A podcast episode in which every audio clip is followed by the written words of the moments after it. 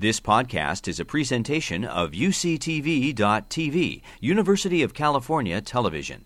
Like what you learn? Help others discover UCTV podcasts by leaving a comment or rating in iTunes. We're going to talk about rare diseases, uh, rare disorders. You know, there's 7,000 rare disorders that affects three, probably 30 million Americans.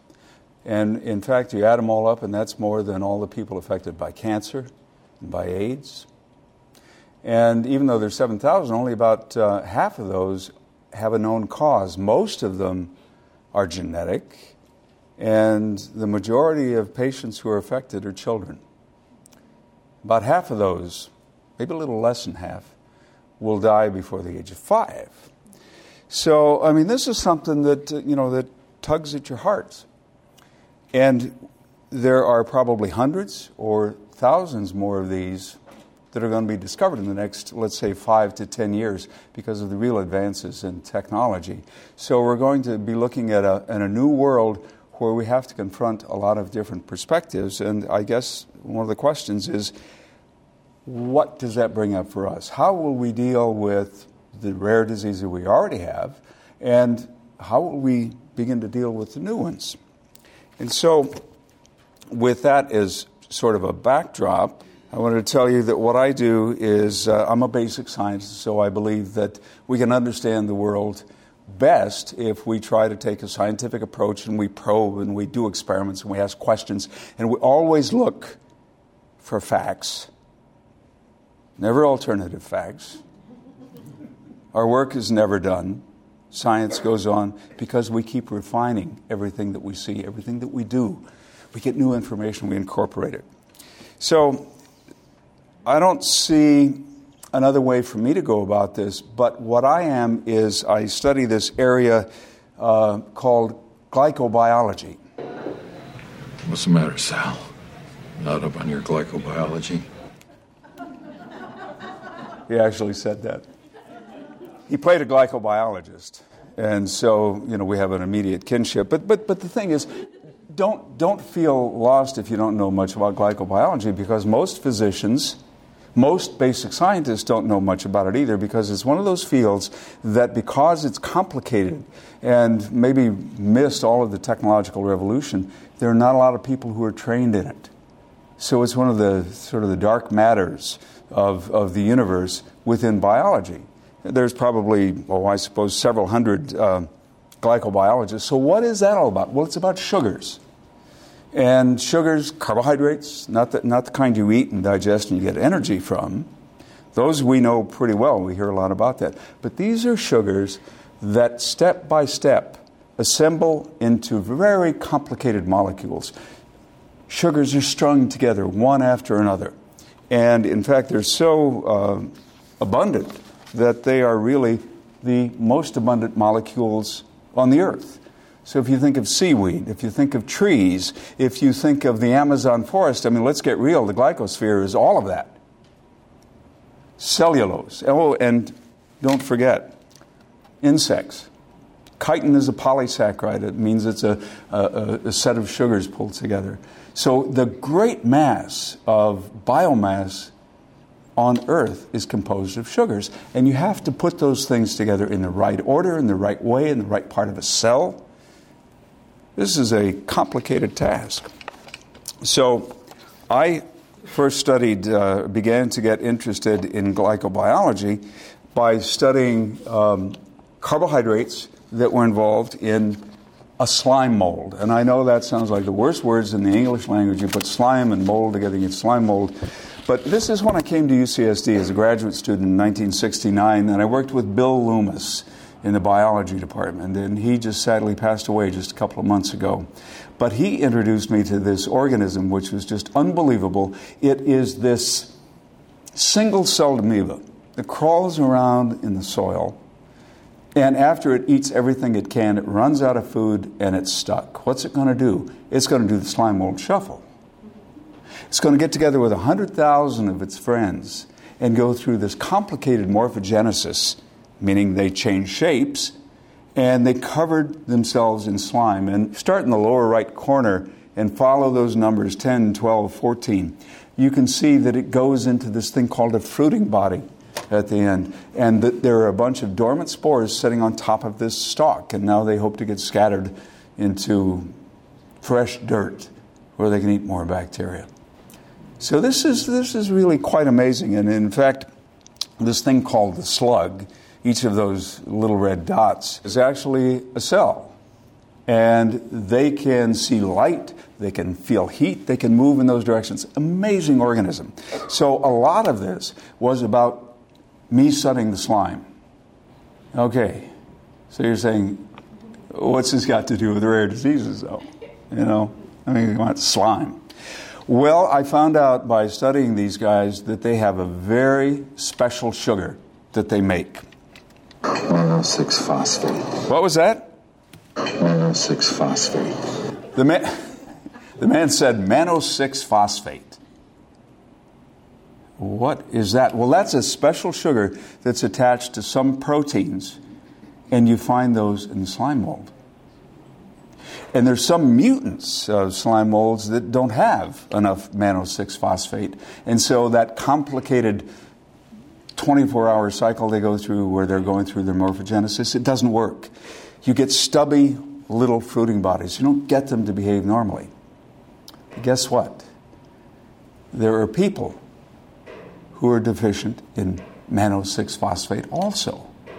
They don't put mannose 6 phosphate on some of the proteins. And the consequences are that the children come down with a thing called cell disease.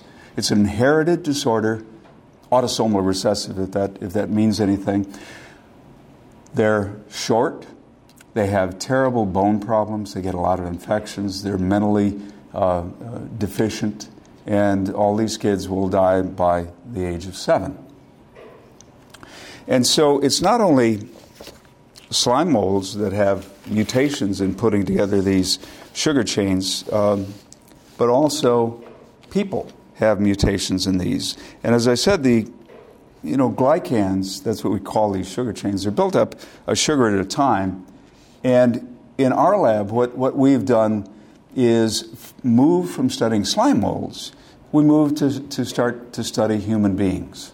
And we can go into it later why, why I made that decision. But we found that there were patients who actually had deficiencies in some of the ability to add these sugars and build their sugar chains upright. And so, what do we do? Well, we look for those opportunities where we can find um, patients who may have, in some way, a, a glycosylation deficiency, and maybe they don't make strong bones. They are, are uh, developmentally disabled. They have sometimes gastrointestinal problems. Sometimes they have infections. Well, we can get clues as to whether they may have altered glycosylation. And then we take cells from kids that may have these disorders, and then we try to go in and see if we can find the cause of their disease. Can we find the mutations? Can we validate them? Remember, we got to look for facts. We can't just say, yeah, I'll, I'll bet it's something like that. We got to get specific. Because if you're a parent, you want to know what's wrong with my kid. Was, was it my fault? Was was it my wife's? I mean, think about all these things. All the parents who have, who have kids with rare disorders, many of them have to go through this all the time. So I view our position as maybe being able to help out and do some of that. And actually, we've even been able to not only discover um, some of these disorders, we've actually been able to treat some of them. And one of them is this little boy right here. And he had, his name is Max, by the way. We met Max. It was a great time. Um, he had protein losing enteropathy, which means he's losing proteins through his intestine. Uh, he has hypoglycemia, low blood sugar. So there is a connection to some of the sugars, and a coagulopathy, which means his proteins, his, his clotting system doesn't work well. So we were trying to figure out what that might be due to. And we figured out that he was deficient in something. You know what that was? Mannose 6 phosphate. Mannose 6 phosphate. And we gave this kid mannose and he got better. I didn't believe it. In fact, we went to, to Germany to visit this kid, and my, my first uh, thought was, you've got to take this kid off mannose if he actually got better, because I can't believe it was mannose. And you can imagine what his doctor told me nine? you know, there was no way this kid who had been sick all his life was going to come off mannose just so I could get my science jollies. He, that was exactly the right thing to say, but we needed to figure out how does this work? Well, we went down to the beer garden after visiting Max and I talked with my colleagues. I remember an experiment that we did, and we had a hypothesis. We figured out what might be the deficiency. And it turns out that this, this is as complex as it's going to get here. So, glucose, that's the sugar you know uh, is involved with uh, metabolism. So, you eat things, you metabolize glucose, and it gets converted to a molecule called fructose 6 phosphate. Gives you metabolic energy. But you know what? Some of that can also be converted to mannose 6 phosphate. Not very much of it, just a little tiny bit. But that's the major source of mannose that goes into glycoproteins. And that was the enzyme that was deficient in Max. So when we gave him mannose, he was partially blocked here, and he was able to take in mannose from his bloodstream and correct his deficient glycoproteins. And you say, well, is this FDA approved? Well, it's, it's a common sugar. Uh, it's not something you normally uh, would get in a diet, but we were able to get permission from the FDA to run clinical trials, quote unquote, in my lab. Um, this was all done on the up and up. And uh, we sat around drinking mannose for two weekends and looking how much went into our blood, how quickly it was cleared out. And it was just two weeks after, or two days after we finished those couple of weekend experiments that Max's doctor called and said, I think we're going to lose him. He's lost 40 pints of blood. The kid's going down. We'll try anything. We saw you had a paper about something about mannose. Do you have any idea how much mannose to give this kid? I said, Yeah, give him this much this often and see what happens. And it worked. And it was the most amazing thing. So that sort of started us very fervently on, on the course to try to find more deficiencies in glycosylation. And if you look at how this has increased, remember we were talking about I-cell disease? It was first solved back in 1981. That's when we figured out what was going on in those kids. Max comes along in 1997, and then now the human genome was sequenced by Francis Collins uh, as, as one of the people, and, and Craig Venter, local resident here, as the other. And so look what's happened in that time. These are just different uh, uh, flavors of glycosylation, but we have now 125 diseases. We got one yesterday. So there's this explosion of all of these, all of these disorders.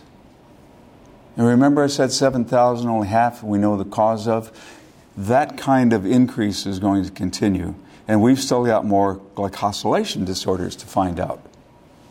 And what do we do? Well, we know that there's all this interaction between basic scientists and physicians. You know, they're supposed to cross feed each other. But in the case of glycobiology, little orphan glycobiology, there wasn't much to communicate. There wasn't much communication going on. So we actually were able to be in contact with the families, many of the families who were desperate to find out what's wrong with my child, what can we do to help out. Where are you going to call? Well, you had, actually had to go to the basic scientist because we are an orphan field working now with orphan diseases. And as I say to my colleagues, uh, our lab or your lab, if you get involved in this, you're only a click away because everybody, if they find out they have a suspicion of a disease, you're going to be on the hit list for being called and saying, Dr. Scientist, what can you tell me about what might be wrong with my child?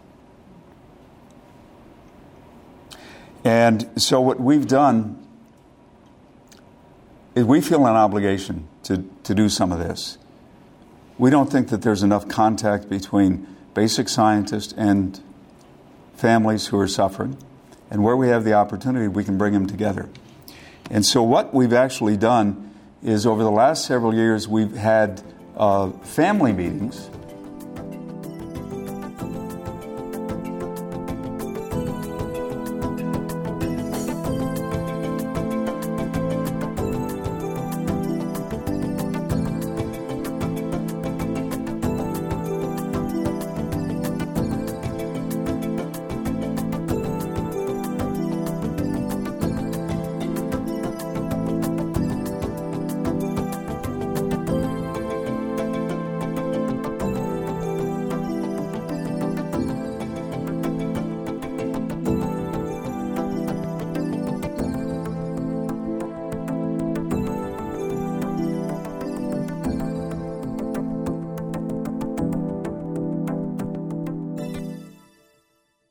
kids and the parents and the glycobiologists who come to hear other scientists do glycospeak, to meet with physicians, to interact. And I can tell you, scientists who are most of the time in the lab, they are completely transformed when they get in the room and they sit down and see their work relevant to a patient. That makes a world of difference. Now, they know their work counts for something and they can see it right in front of them. And so we have this opportunity. This is the last uh, family meeting that we did here in town just, just a little bit uh, under a year ago. And these are children and adults that have all come together in San Diego to learn about glycosylation disorders, to try to figure out how they can take care of their kids Scientists want to find out how they can help the kids. Physicians want to be up on the latest research. It's a great little mixing pool. And we're going to have another one on February 23rd. It's not focused on CDGs, these glycosylation disorders, but rather on another disorder. We're going to have that where families, for the first time, 24th, uh, our families are coming together with scientists. First time this ever happened. That's a model going forward. And it's all because of this interaction. So we have to deal with these rare disorders. So there's a lot of new ones that are going to uh, await discovery. Only a, a few really have treatments. And since there's 30 million people in the country, that's 10%, chances are pretty good you know somebody with a rare disorder. Maybe you have one yourself, maybe in your family. How are we going to manage this? We've got limited resources. How do we, how do we take care of all these people? So, is there any financial incentive to find more treatments, more ways to understand it? Certainly, basic scientists want to understand it and get their grants funded. That's one aspect, but that's only part of it. Because patients and families are becoming much stronger advocates for themselves and people who have similar disorders. That brings up the question how do you balance the cautiousness of the FDA? And they need to be cautious. How do you balance that with patients and families trying to find out what's wrong with my kid? How are we going to treat that? So, big questions. What are the ethical and uh, socioeconomic choices for therapies? Even though there's not many Sometimes you get ones where there's enough interest, and there's several choices. How do you make those? Who makes them? Certainly the patients, but maybe they don't have the ability to go choose everything they'd like. So I believe that scientists benefit from studying rare disorders, be they in slime molds or in people. So, what do we owe back in return? And I think it's substantial, but I think the payoff is really great. So, thank you.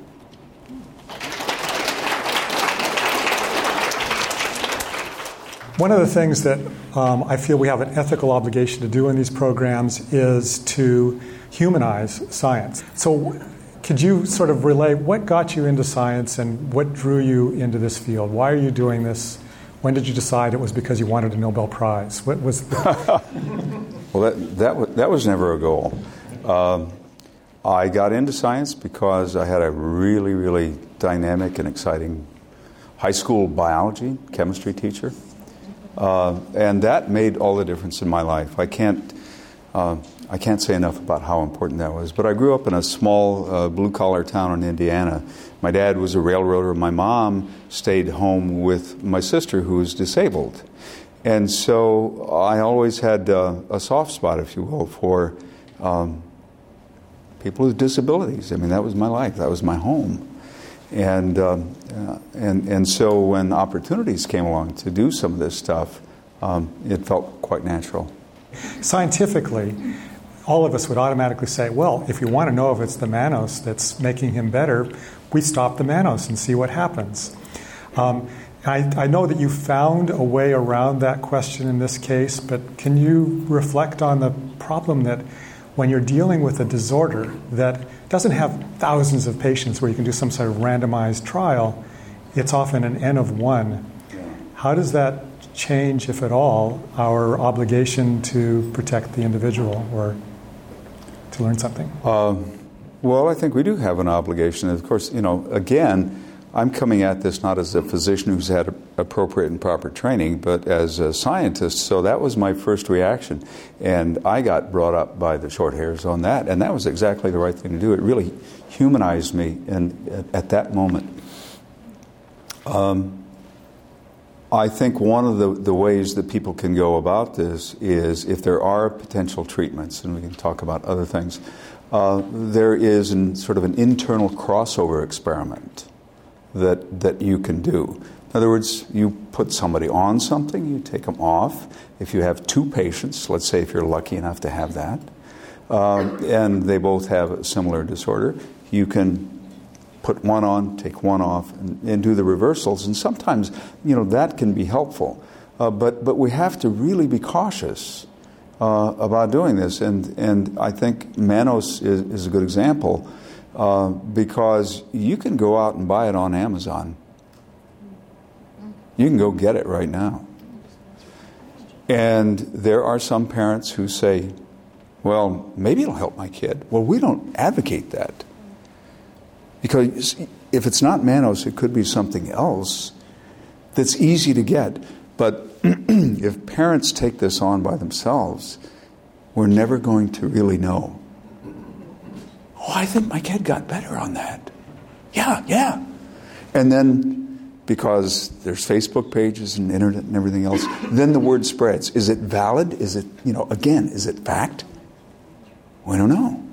So you have to, to try to find ways to, to both encourage patient participation and at the same time to have some kind of control over it. And it's hard when the parents are desperate. We're, we, we and other people struggle with that. Yeah, I, I think I want to come back to that, but we have a question. So, yeah. Actually, I have t- two questions. One is very simple. What, where do you extract mannose from? Um, you can get mannose from, um, you know, ivory, ivory, not ivory tusk, but ivory nut buttons. You remember when you, you used to get ivory buttons? Those are taken from ivory nuts. And that's the heart of the palm, you know, the very, very hard uh, nut in the palm. So the, if you go into the ancient carbohydrate chemistry books, it tells you which company to go to and pick up shavings uh, from ivory nuts. Of course, you can't digest it. See, that's the problem. You, you need to break it down to pure mannose because in the complex form, it's not digestible. So there are not a lot of foods out there at all that have mannose Meat has a little bit, but not very much. So there's not mannose enriched foods that you can take, and even if you can, you can't break them down.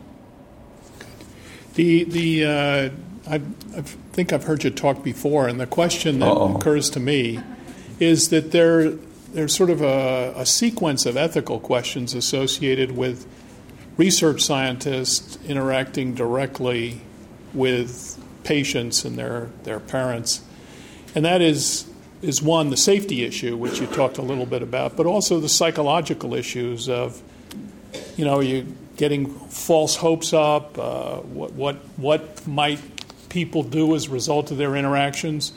Are you, I know, I know you're working with some other scientists, are you beginning to get a, some gu- rough guidelines of what would be the way to approach this uh, general issue? So, what we've done over the years, that's a really good question and a, a really important one. Uh, so, I had to take um, uh, interaction with human subjects training, uh, you know, not being a physician, not having anything formal. But the first thing that we do if a family contacts us is say, introduce me to your doc. We don't go outside of the medical profession to do this. That would be wrong. And I always tell people whether uh, it's in a conversation or in an email, you know, I'm not a, uh, I'm not a doctor. I didn't even play one on TV. And, and so I make sure that, and, and I then say, I cannot legally give medical advice. Now, what I know about the disease from a research standpoint is the following. But if we're going to t- have any further conversation, your doc needs to be involved in this. So that's absolutely critical. So, you know, that may be the first outreach, but the story doesn't stop there. That's actually a pretty neat, um, simple thing to do that I fear may not typically happen. I don't know. I think most people, if they're doing basic research, would never have thought of that. So if a patient calls them up and says, You might have something that could help me, they're going to start engaging in a conversation and never think to say, Stop right there. Let's get bring your doctor into the loop. Yeah. That's. Um, that's good advice. We need we need to start setting up a website with a series of guidelines, and that should be the first one. I, I think that yeah, I, yes, because this this scenario is going to get repeated. You, you, know, your lab's only click away and all that. Uh, but I but I think that's really important to do, and uh, we we do need some guidelines. And that fortunately, I interact with uh, a lot of physicians, and so I'm I'm always uh, if I get outside of doing something, you know, I'd be pulled back. But usually we're, we're in, in sync in all these. And, and, and we have to be very careful not to offer false hopes because I've had 10 second story, I've had experience with companies who have taken some of our work and said, Boy, do we have a cure for you? Have you got autism? You got alcoholism? You got Down syndrome? Take our stuff. It, uh, it was bad news. Well, you, you, said that's a 10 second issue, but it's not. It's actually much bigger than that. I mean, we, I mean, reflect on this. I mean, what can we as scientists do when that happens? How does, I mean, the same thing is happening in much bigger, on a much bigger scale with stem cells. I mean, people are yes. in San Diego offering for thousands of dollars, tens of thousands of dollars sometimes, stem cell treatments for anything when in fact the studies haven't been done to show that would work yet. And how is the public supposed to know? Yeah. So, so, any, so we're asking you, what, what do you, what can you do? so, so, put me on the hot seat. Huh? Um, I can tell you what, what we did in, in this case, if that's a helpful example. So there was uh, this company who uh, realized that most people don't know much about glycobiology, figured it was a place they could easily go exploit it, and nobody would notice. And they did, even though their product, which is indigestible um, larch bark, um, and they say on the label that this is not meant to, to uh, diagnose, treat, or cure any disease. You know, that's exactly what needs to be said. And they, they put that on the bottle. And then you go to their, uh, to their marketing people, and it's a, a multi level marketing. And they'll go, but if you could see the results I've seen with my own eyes of people taking, you know, I mean, it's that sort of thing. And so ABC News 2020 went undercover uh, on this to, to, to, to spot uh, what was going on. Uh, we were, a colleague and I were, were on, on that program. And um, so they were eventually sued and told that they couldn't do this anymore. And I think you may know who I'm talking about. And they have, uh, presumably at this point, uh, not done that sort of thing anymore. But they have had very, very, very prominent spokespeople who have advocated for them. And uh, eventually, because they, in the earlier days, asked for, uh, cited Nobel Prize winners as evidence of the importance of glycobiology, which was true, but not, had nothing to do with their product. And so those, uh, it was um, um, Paul Grignard and, uh, um, oh gosh, the guy that almost drowned me when I was swimming with him. Um, it, anyway, so they, they had Eliot Spitzer go after the company and say, you stop saying these things because that's not right. And eventually that, you know, that was tamped down. But I think we have to be aware that all this can always come up. And uh, there's another sugar uh, called N-acetylglucosamine, which is different than glucosamine, that may actually have some therapeutic value. And there are clinical trials that are being done in, in various kinds of disorders.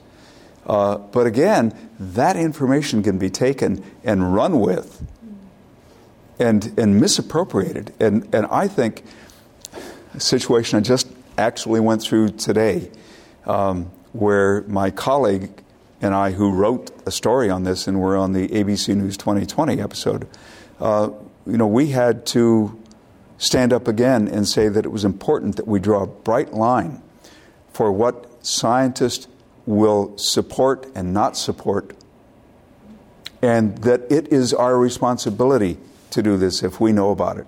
And we can't shirk it. And so we've taken that on strongly. Thank you. That's a good point. Thank you, Ani. Well, you've made my brain go because some of us are old enough that we've seen transitions.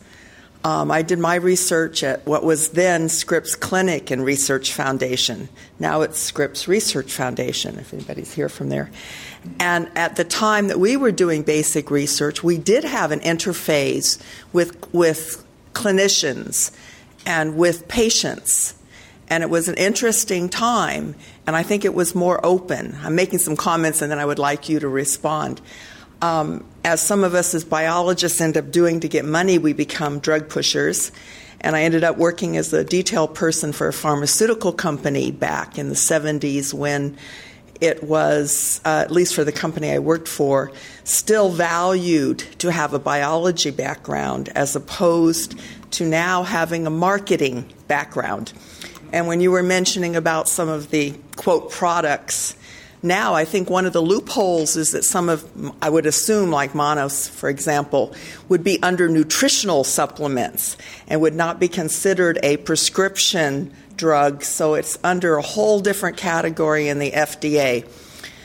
So I'd like you to comment a little bit, being a, a socialist myself, and seeing how I'm dismayed, perhaps, you brought up Venter, how we are now emphasizing so much that we can patent uh, materials and patent procedures and patent products, uh, whereas at least, again, when I was in research, the emphasis was more on we're trying to discover knowledge that can be applied medically but it wasn't for our own, at least direct financial gain. Maybe indirectly to get a grant, yes, but not directly because we could patent something and benefit from it. So, therefore, I felt, and I would like to see your opinion, that sometimes there isn't sharing of information. So, I wondered about your work because you're working with rare diseases and they're worldwide. I mean, you even used an example in Germany, Munich do you what are your gut feelings about how this information not only is discovered but how is it shared and where do we go from there I love these questions because they're all about my last two or three days at work. I mean, I'm, I'm serious. They, they, they, really are. Uh, and to me, that's one of the issues. Now, going back, we all have to stay, for a biologist and scientist, we have to stay alive and we do that by getting grants. We get grants because we're the first that came up with this discovery. Being second place, uh, you know, uh, is not quite as good. And it used to be that if you were second place in finding something, but you were, you were good, you were solid, you had good ideas, you were going someplace with it, you could still get your grant, still keep your job. Well, you know what? That's changed. The NIH funding level, it used to be at the 25th percentile which means that 25% of the grants would get funded. It's more like, depending upon exactly what part of the NIH you're in, 12%, 13%. So all these ideas are thrown away, and the reason is because we don't have enough money. And, and I think that's, that's also back, back then. Uh, I mean, I, I was in graduate school in the 70s, and so, so I, I remember the atmosphere at the time was not, you know, was not one of let's, let's see what we can get. In fact, uh, the thought of that was, was really foreign. As discoveries have been made and money could be made out of it, and you could go to international markets, then things began to change. Remember, drug companies used to just screen for a better antibiotic. And that was a lot of uh, the effort. Well, it's not true anymore. So the breakthroughs in technology also um, broke you into a world where there was opportunity, and some people are more uh, profit oriented than others. But you have to have a profit incentive. If you don't have that incentive, then nobody is going to take the risk. So, how much profit do you need? Okay, that's, that's a whole separate issue. The, the idea of sharing information. Um, I know we're working on, let's say, about 10 patients who have a certain disorder. And we're hearing about, in Europe, there's another group of patients over there, but we're not told about it. We're not involved in that. Some of the mutations in one of the genes, uh, we only found out because somebody published a paper, a review, and they happen to have access to that information. And my position is wait a minute. We got to share this stuff. I mean, who's this about? This is about the kids and the families that have these problems. All right, we'll, we'll figure out some way. I'll discover something one day and I'll ask you if you've got patience. You discover something, you ask me if I have patience. You know, it's that sort of thing. That's the kind of attitude that we need to have out there. And if we have that, it's going to be better for everybody. There's enough to go around, there's plenty of rare diseases. But we need to get out there and we need to share that, that, that kind of information because it's for the benefit of, of the people that, in the long run, they pay our salaries. They're voters and taxpayers. I think I might just add a little bit to that because it's a really important point that I've had a chance to see um, the shift that I think you're talking about because I teach graduate students and postdocs. And I remember when I was first teaching in the early 1990s to the late 1990s, the students seemed to be more interested in how does one do a statistical test or how do you um, properly design an experiment. And in the 2000s, the conversation often started out with so, where do we learn about patents and licensing and intellectual property? And I quite frankly had not spent much time and still don't learning about that because I never thought that was part of what we want to do. Now, as bad as that sounds, I've, i think I have something positive to say, which is that when I ask students now, why did you go into science? It's almost never because I want to make a lot of money. It's because I want to understand this disease. I want to be able to help understand the world better. Um, that's not to say that everybody is going to be like that, but I think that there is a good deal of that. And what's tempered this on the other side is what you raised that a company, though, does have to find a way to make a profit. Ultimately, somebody's not going to go with this far enough to make a profit, unless they can make a profit. Yes. Hi, Steve. Hi, I'm Steve Grossman from the rare disease group adcy5.org. Um, and I'd like to circle back around to the stem cell issue. Uh, I think you, you, talked about it in terms of treatments and therapies. Um, could you explain in layman's terms for us on how stem cells can be used in research and drug discovery and some of the exciting things that you can do with them? Well, I'm not a, a stem cell expert, um, but there is great opportunity with, with stem cells. And I think one of the ways to be able to look at this, uh, you know, and you don't have to get into should you use embryonic stem cells. Uh, you don't have to go that route you, because now you have the availability of cells that can be taken from each of us or from a patient that has a problem, and they can be skin cells can be converted into other kinds of cells. That was worth a Nobel Prize a couple of years ago. And you can use those cells, and let's say there's a deficiency in, in the neurons. So now you can test drugs on those specific kinds of neurons. Now, it's not here yet. You know, this is not routine. This is still an awful lot of work.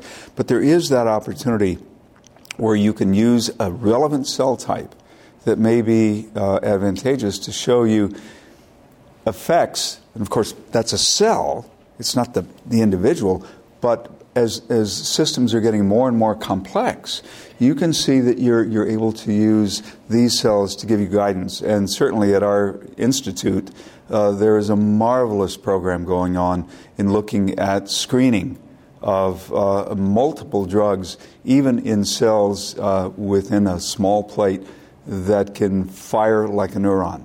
So, I mean, it's very, very interesting. So, the idea is you'll have uh, several hundred thousand compounds and it's it's a crapshoot. So you look for those things that will give you an activity, give you something that you can say this is relevant to the disease.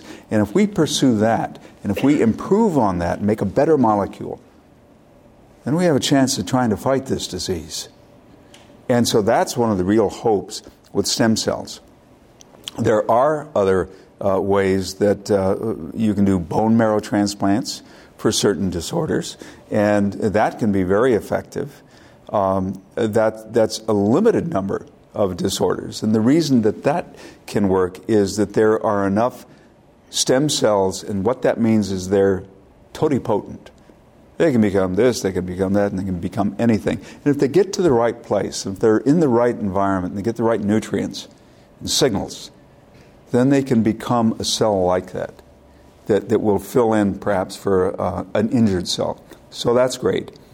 But that's not uh, for all disorders. And, uh, and I want to I wanna compliment you and Gay, um, your wife, for just extraordinary activism for rare disorders. Uh, Lily. That's not why I'm up here asking a question. Lily, your daughter, is, is pretty amazing. Their daughter, Lily, has written two books, gone to the White House. Uh, she gets around. Thanks. And I, I, think the important point you made is uh, we actually have a stem cell project going on, and we get asked, are they embryonic stem cells? And a lot of people aren't familiar with the types of stem cells you can take from blood or skin and create these organ cells. So thanks. Yeah. Thanks for your time. Yeah, it, I, I like that question a lot because it, it also is an opportunity to be very clear. I think a lot of people, when they think about stem cells and heard about largely the hype that came with it when, when California passed the Stem Cell Initiative for funding this research, there was this vision of being able to take this stem cell and inject it in somebody, and then whatever problem they had, that stem cell would go to the right area of the body and fix it.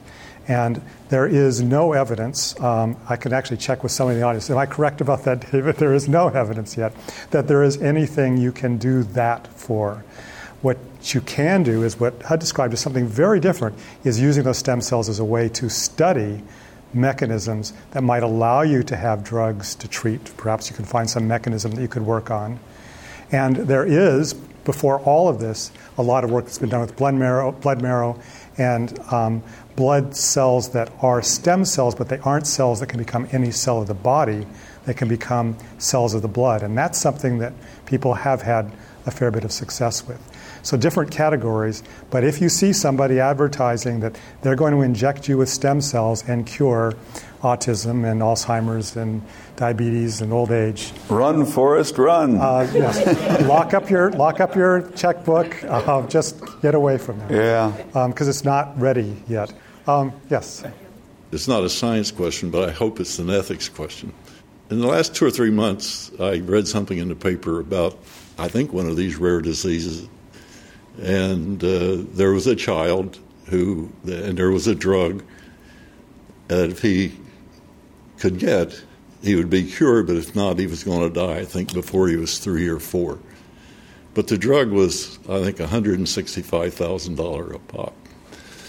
So, sort of my question is you have potentially thousands of these rare diseases. And if you find a cure, but it's what are we going to do sort of ethically and or economically or whatever it is? Uh, you can't let three year olds die because the family doesn't have a million dollars or whatever it costs to uh, Uh, is that a sensible question? Nice, simple question. Yes. and I wish I had a simple answer, and I and I don't. And of course, uh, you know, to be to be fair about this, uh, the FDA appropriately requires a lot of evidence that you're you're not given uh, larch bark to patients. So I've I've seen it from that other side, and there's been talk as recently as today in the paper about lowering the standards, if you will, of the FDA to make it easier to get drugs through. Well, but at what cost? Okay, and you might say, well, you can cut out eight years of research and uh, give the drug. Well, I think at some aspect that becomes like uh, giving snake oil. And so, where is that balance? Do we need to make improvements, find more efficient ways to do things? Maybe have the FDA perhaps be somewhat less risk adverse? I don't know. I mean, those things have to get worked out, and I think there's there's a big incentive now to do it. And I think people who are going to to think about drug pricing, reasonable profits, places of generics, all of these things are going to be part of the mix. But there's there's no doubt. I mean, I know what it takes to, to run a, a small lab, a tiny lab and if you're going to do clinical trials to really show something works, and sometimes they'll get two thirds of the way there, it's called a phase two trial, and things are looking pretty good, and then suddenly it falls apart. So, all of the, the animal work, all of the basic research that went into making that drug now disappears, but you had to pay for it. So, how do you recoup those costs? And maybe that's what you're seeing with, with this, this kind of pricing. So there has to be a reckoning. And I think there's got to be a change at some point, and it's probably going to be adjustments on many different fronts. Mike, do you have a save me here, Mike? well, I, I can't save any of us, but I can provide some observations. And one is that whether it's for a rare disorder or for something that's very common, the, the reason we don't already have treatments that are safe and effective and cheap is because these are really hard questions. Biology is really complex. Most of what's done now, getting into clinical trials, has gone through really tortuous paths, a long time, a lot of work, and most of it still fails. And the reason is not because people were stupid up front. The reason is that we are now working at the edges of the hardest remaining questions about human biology. Translate that now to rare disorders where you can't have hundreds of thousands of patients you might test something in. It leads to uh, one of the questions that somebody wrote down is do we need an FDA for rare disorders? And so, what I think they're proposing is do we need a different approach to thinking about this? How do you decide when you're going to try something that you can't do all of those clinical trials with, that you don't know if it's safe and effective? And, and who gets to decide? If it's a child, it's the parents get to decide. And what do we do? There, there are these things called right to try laws. And uh, you know, basically, it says that if you are cognizant of, of the risks and you want to try a particular thing, and I don't know how far along in, in the process it has to be, but you would be allowed to do that. And I'm sure there are restrictions about if you do that, you can't sue them for you know malpractice because you know, you, we're all taking a shot on this. So um, I think it's it, it, it, it's one of those those things where we're not going to be able to know everything right away. There needs to be a conversation that does involve patients, that does involve what they're looking for, and at the same time know where those limits are. So a lot of this is really about uh, informed conversation, open transparency, where people are honest about their motives. I mean, you know, that's where I said uh, in, in, the beginning, uh, you know, we try to deal only with facts. We're always probing. It's never done. We got to go back and do it again because you get new information, and now you have a different slant on it. So I think that's the kind of conversations that we have to to have. And as scientists, you know, we have to to be able to say what we know is limited. And I think that there is in general, a failure of scientists to go out and, uh, in some ways, be humble. And to say, look, you know, this is a work in progress. We're doing the best we can. We're not out trying to line our own pockets. You know, we do this because our heart's in it. We, we, love the, we, we love the thrill of discovery, but, but also know that if we say something, we're trying to get it right. And there's lots of ways we're all trying to probe. And we'll give you the best answer we can, and we'll give it to you as honestly as we can. But we know that there are limitations to what we can say. So I think if scientists in general are, are like that and open with the public, I think that is going to go a long way because there is, uh, especially these days, of um, alternative facts, of the elite versus the, the rest of, of the, the country, there, there's a real chance that scientists could be uh, taken into, oh, you guys think you're so smart, don't you? You got all the answers. You went to college, didn't you? Oh. You know, I mean, I think we have to contend with that. And we have to be able to go out and somehow get past that barrier because to say, look, we all get sick. I got a sister who's disabled. You got an uncle that, that, that died of that strange disease. You know, we're all trying to figure this out. And we're not so far apart. We just have to lower those barriers. And I think having conversations, just like this, just like talking about these things today, I think that's a start. Uh, we got some bridging to do, but I think that's the obligation of scientists as well. Yeah, it, by the way, that, re, that reminds me, and maybe this is quite relevant here because a lot of us do throw around the phrase alternative facts, which we heard recently, and we throw it around actually a little bit glibly. Um, I, you know, for better or worse, it sounds like what was really being said is that um, that facts there are a variety of facts, and it's not that you've got one answer and nothing else counts there's a lot of information that might be relevant. In the case that we're talking about, there's a lot of things that are relevant to this, which include that if parents have a child that's suffering with something that nobody knows what they can do about it, and that child is suffering as well, and they may not live long, then for them, if the scientists say we don't have an answer yet, then what's wrong with them going to somebody who says, we've got these sugars that might help? What's wrong with them going to somebody who says, We've got these stem cells that will help? And it's not that that person is stupid. It's not that they are evil in any way, trying to do something terrible to their child. They're doing something out of caring. So, how do we bring, and I think this is what you were talking about, how do we bring that common denominator of caring about that individual together so we, we can shape the conversation not by saying, you must be stupid to go to these people, but instead saying, here is why you shouldn't, and here is what we have to offer. Yeah. I don't. Yeah, I mean, I, I think the first thing we have to do is have empathy. I, mean, I think that's that's the beginning of it. To know that uh, many many people in this situation are desperate. I mean, I remember when when we uh, my sister was maybe a year, year and a half old, something like this. Uh, lived on the eastern edge of Indiana. We drove to Chicago to see a, which was probably a neurologist, is my guess. I was too young to actually remember. And went to this physician's house. And she looked at my sister, did a few things, and said, There is no place for this child. There's no place. I can tell.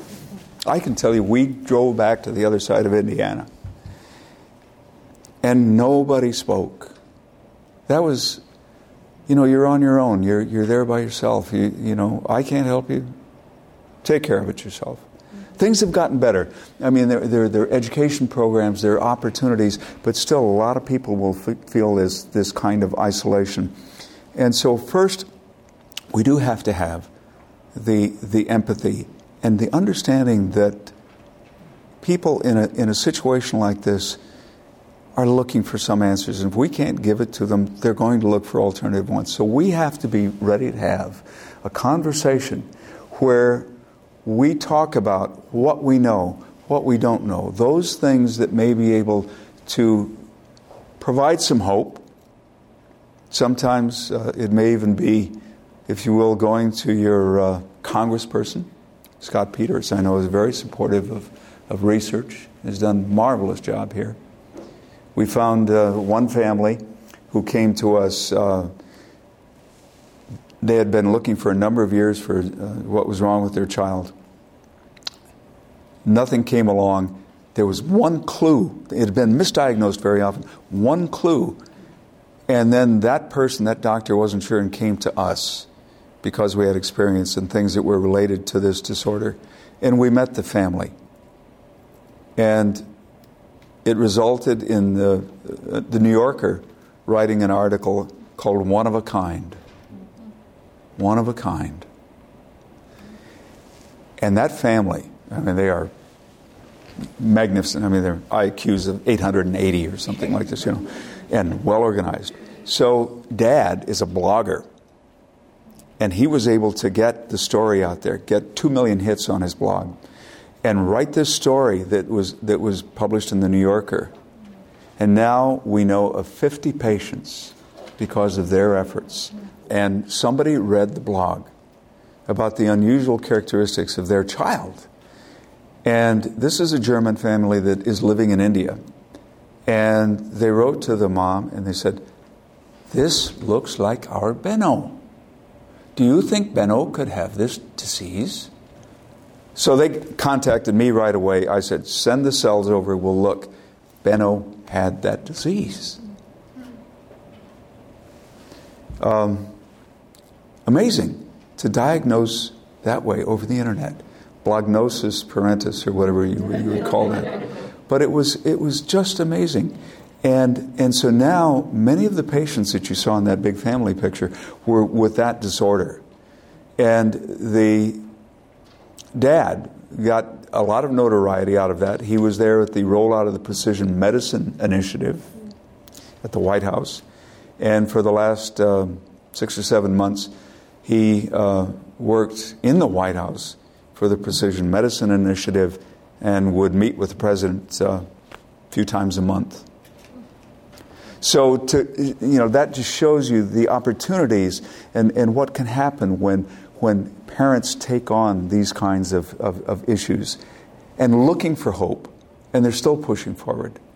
Where are we going to end up with this? I don't know, but I can tell you there's going to be, there's going to be impacts on many other diseases just because of understanding that. And is there hope? We have hope. Our research is working on that. Other people's research is working on that to try to find an understanding of how this thing is working. We thought we sort of understood it. But it turns out as we were doing the experiments, we don't understand it the way we thought we did. Research, money, more research. Maybe we'll get somewhere.